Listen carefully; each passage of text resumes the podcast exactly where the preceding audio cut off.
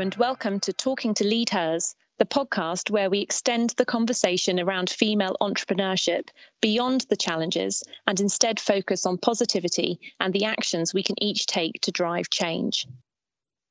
Hi, I'm Will Holder, an associate in the corporate team at CMS, and in today's episode, I'm talking to Jo Eckersley, founder and CEO of Bubbl, about the trends and predictions in advertising and marketing for the year ahead how the business has evolved through challenging times and the core skills it takes to thrive as a sole founder.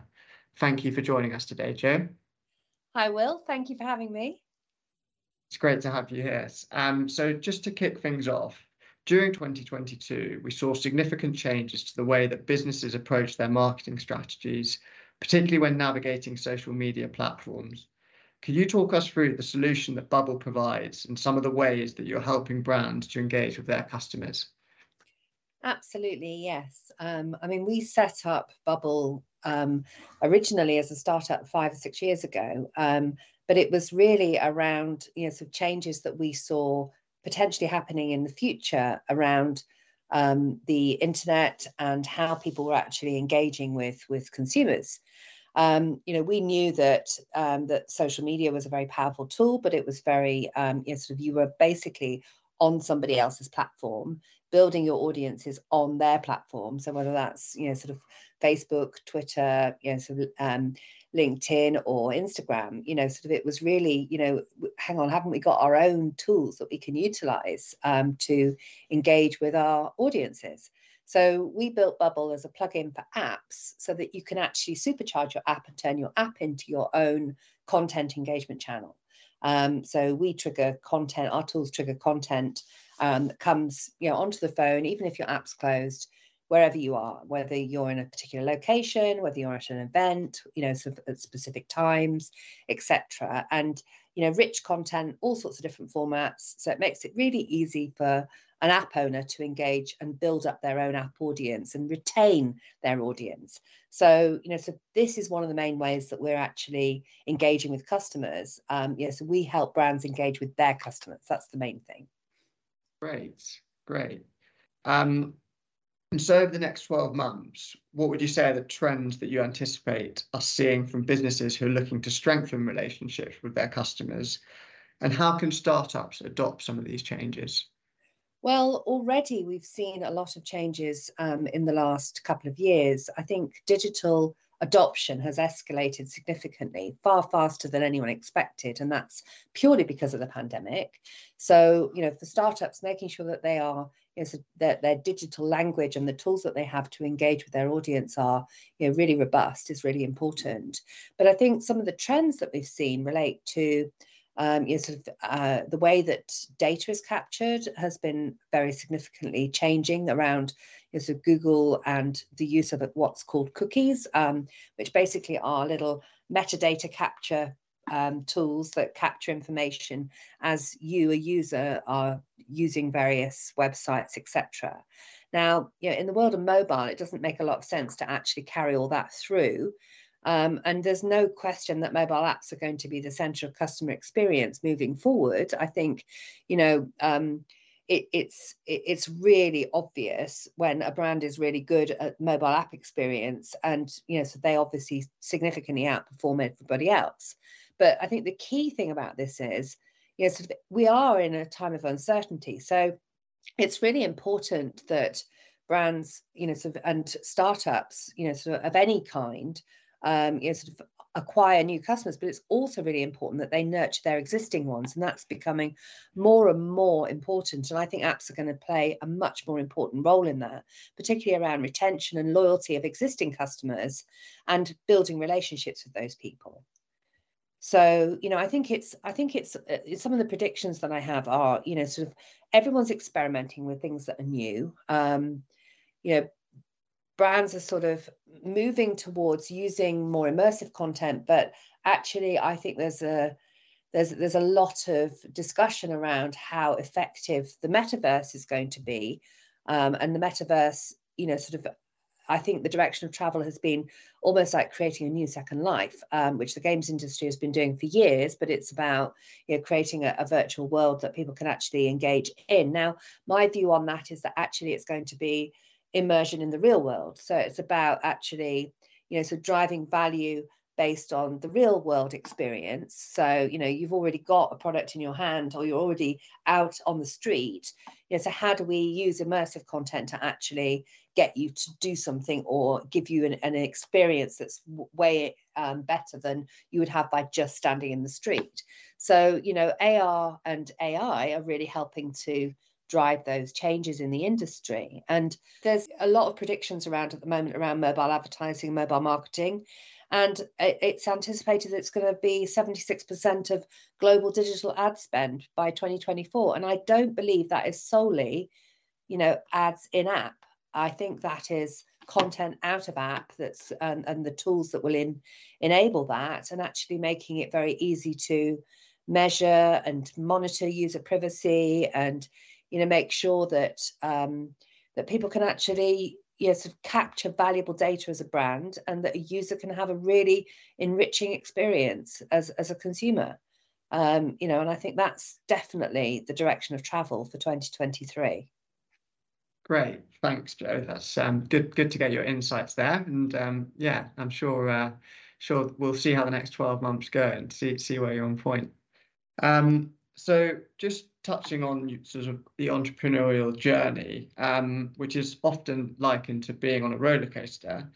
Um, the last couple of years have undoubtedly brought an incredibly unique set of challenges for, for startup founders.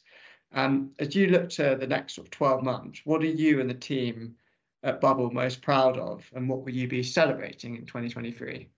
Um, I think what we're most proud of is the fact that we are launching um, a self-serve product, which is um, is really for those app owners that are currently potentially relying on sources like Facebook and Instagram to actually get their customer engagement, but where they've got their own app, you know, whether that's a membership or whether that's a loyalty app, etc., and they just want to supercharge it with an ability to engage with their actual app audience um, you know, we're launching that that product, and I think you know, so that's going to bring this type of technology to a lot of people for whom it might have seemed seemed un, unobtainable before. Um, you know, now we've also got you know sort of a, a, a position where um, you know, we've got some funding, you know, we've got investment. Um, we're about to, to do a big seed round. Um, just getting this round closed, that's a huge achievement for us because it is very much like on a roller coaster. You've got money, you haven't got money, you know, and I think most uh, most founders will will understand that. You know, I mean, it's just it is constantly an up and down of a roller coaster. You're exactly right, um, and I think it's we're very proud that we actually made it through the last few years with Brexit yeah. and the pandemic, etc., etc. You know, I mean, it's not been easy to actually keep going, and I know a lot of um, founders have actually really struggled and not been able to keep going. So I think that in itself is something to be proud of. Um, but the fact that we're actually we've got a product, we're able to we're bringing on clients. You know, we've got a really good you know, sort of um, pipeline of companies that are approaching us left, right, and centre wanting to use our technology. You know, those are the sort of things that we'll be celebrating and actually, you know, turning that into you know, sort of uh, a, a, big, strong, um, you know, of customer base that we can we can really start to to build our product um, you know sort of and the success of that over the over the rest of this year. Finally it feels like we've actually turned a corner which is great. Fantastic. Exciting times ahead i'm sure for for bubbl. So um really great to hear that. So the next question relates to one of the themes that we've been running through this series of podcasts. Um, and it's the importance of having a strong network and having support from others in the startup community. Um, so we just sort of wanted to know a bit about which resources you found to be most useful, um, and in particular, what lessons have you learned along the way of your sort of founder journey? Um, I think, I mean, I have networks of um, other founders. I think one of the things that I found the most helpful is having a CEO mentor at points and um, yes, so through um, the Allbright community, um, I've actually, you know, I met someone uh, in their very early days who was a fantastic mentor for me personally. And I think, you know, keeping yourself in one piece personally is actually really important. It's not just about a business network; it's about actually making sure that you've got a network that isn't to do with business. But I think having people who do understand business is, is equally as important because you can't be talking to your family very often about you know sort of your challenges as a CEO. Um, whereas other CEOs, you get real, yeah, sort of understanding and you grow from that experience. And I think I've always sought out people that I admire and tried to connect with them and make sure that you know, I'm I'm taking their advice. Um, that's something that I've really, you know, strived to do. And there's some individuals who have been absolutely immense in their advice to me over the years. But I think, you know, sort of being part of being active in um, I mean, it's been very hard because we weren't allowed to go out for two years, but you know, sort of now picking up that ability to be to go out and actually network. Um, you know, I tend to approach networking not necessarily from a business perspective, but from a you know, sort of experience perspective. So I'm trying to actually engage with people to learn from them as opposed to sell to them although inevitably um, we, I find I come away from most events with people who actually want to use the product, which is quite funny. Um, but I think, you know, so there are a lot of um, accelerators and um, you know, sort of incubators out there. I have been in several of them and I've always found them really, really productive for helping me to work out what I know and confirming what I know and that what I know is correct and I'm not just winging it all the time, which is how you feel sometimes as a founder. Um, and then also, you know, sort of getting clarity. So, you know, I'm on um, a Funding London um, Mountside Ventures accelerator at the moment, which is superb. And it's because they are very clear at consolidating the information that you need to wrap your head around yet again to prep for another investment round, but this time going from pre seed to seed and it's a very different landscape. It, it you know they're, they're very different approaches. And i think is of actually choosing the support that's right for the stage that you're at as a business is is exceptionally important because there are a lot of, of companies out there a lot of funds that offer consultancy advice you know as you go etc and you pay for all these additional services etc I don't really think that you need to do that because there's a lot of free resource out there that you can actually access. So that's one lesson I would I would say is really quite important. Um, and I think you know sort of another one is that you know sort of everybody wants something different. So no matter what your deck says or how perfect it is for one person, it's completely wrong for somebody else. I think I've probably created a thousand decks over the time over the last five years, and you know the reality is that you you you just have to tailor you do your research and you tailor what you're presenting to the person that you're presenting it to. And I think that applies whether you're doing sales or whether you're doing investment. One size doesn't actually fit all. You know, you do need a completely different approach for different people. And don't be afraid to really go after people in your industry. I mean, it's taken me a long time to find the people in my industry who are there to invest and are interested, but I have started to find them now. Um, it's taken a while, but it is much easier once you actually do that. So I, I would suggest that you know, sort of really using your network to find the investors that are actually in your sector actually really helps. Brilliant, thanks, thanks, Jo. Um, and then finally, um, so Lead Hers was established in, in response to the findings of the Rose Review uh, to support underrepresented founders, particularly as they're scaling their business. As a sole female founder bringing a wealth of experience in the industry, how do your unique perspectives and experiences shape the decisions you make in the direction of growth for Bubbl? Um, I think, I, I generally think that you're either a good founder or a bad founder. I don't think it necessarily makes a difference what sex you are. However, I think there are far less female founders, and therefore there are some qualities that female founders have that when you're presenting to others and when you're trying to scale your business, it may not be your approach as a female founder might not be familiar to those around you who are perhaps used to dealing with um, a more masculine approach. And by that I mean um, there's a there's a whole movement around leading with heart, and I think one of the things that um, that female founders do is they're much more focused on the people in their organization um, and shape a lot of their decisions around team and shape a lot of their decisions around an approach that is more emotionally orientated, which some people may regard as a negative. Um, I may not be explaining myself very well there. I'm trying to sort of without. I'm not. I'm not sexist by any stretch of the imagination. I'm worried that it's like starting to sound it. I don't intend it to sound it. Um, I think, you know, one of the things. I mean, recently I managed to close around by being more bullish. Now I shouldn't have to be more bullish in order to close around.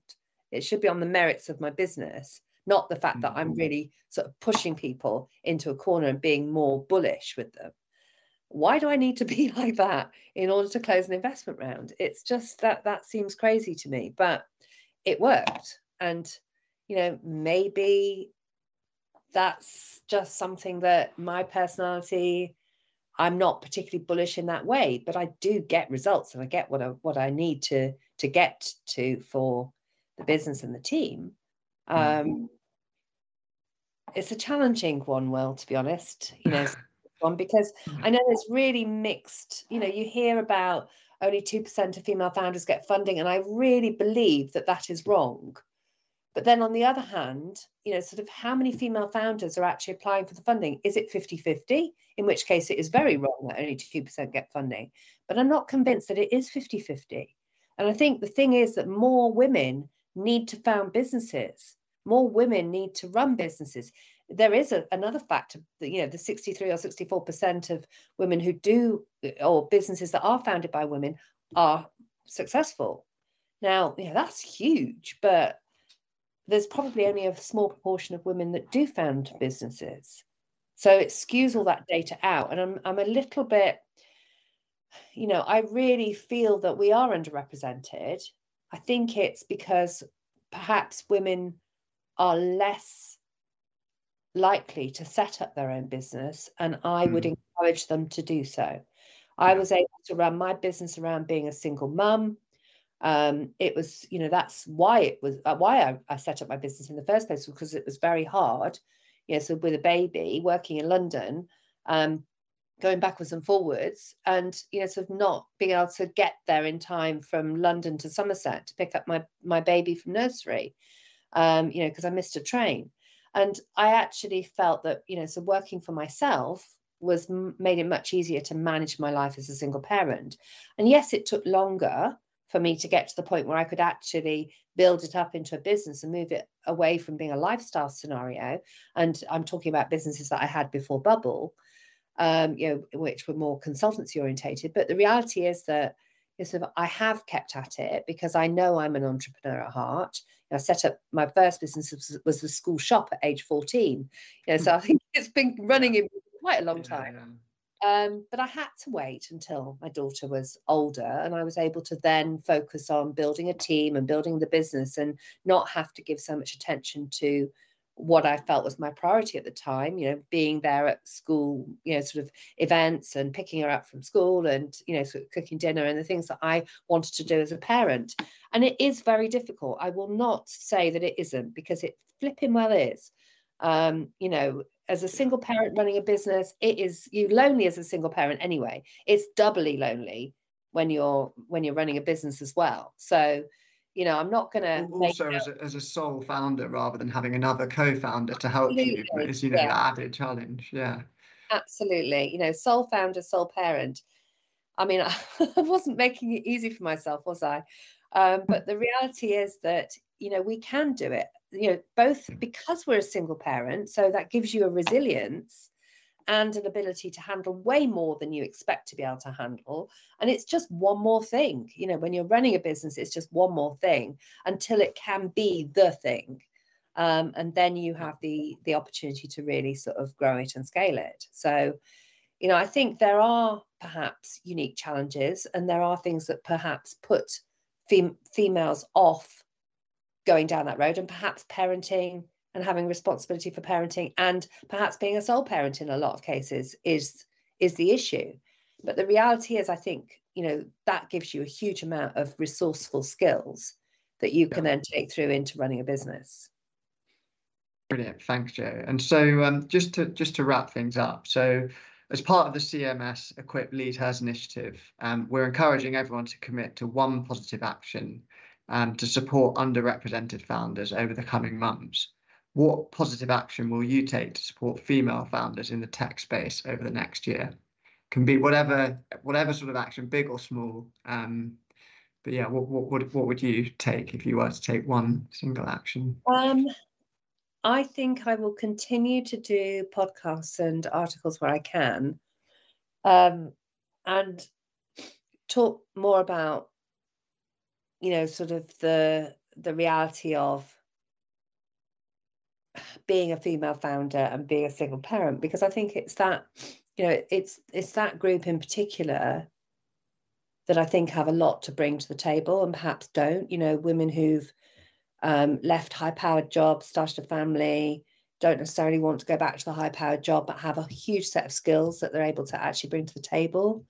You know, finding ways to actually engage with those individuals, I think, would be really, um, you know, I would find that very enriching, and I, I hope that that the audience would find that enriching as well, and would help people to feel like they can do it. You know, that they're not. Um, they're not incapable of running a business it's something that they can do it so i will continue to do that because i think you know i hope that that is something that will be inspiring for others and i would like to see others you know sort of coming and stepping into entrepreneurship from that from that space Brilliant. Well, um, look, Jo, thank you so much. It's been um, it's been great having you on on the podcast, and um, for you to you know tell us your story and um, the journey you've been on, um, and the challenges you've faced, particularly over the last couple of years. Um, and I hope you know that small action that you've decided to take that you know by coming on this podcast. Uh, we can we can help you know get your message out there and, and encourage um, female founders going forward to to be brave and um, you know follow in your footsteps. Yeah and it is that that's it. Be brave. Be brave. Fantastic. Well thanks jo thank you. Thanks will. Thanks again to Jo from Bubbl for uh, joining us today on today's podcast. If you'd like more information on Bubbl, then please visit bubbl.tech. And if you'd like to hear more about CMS's startup program, Equip, or Lead Hers initiative, go to the startup section of cms.law.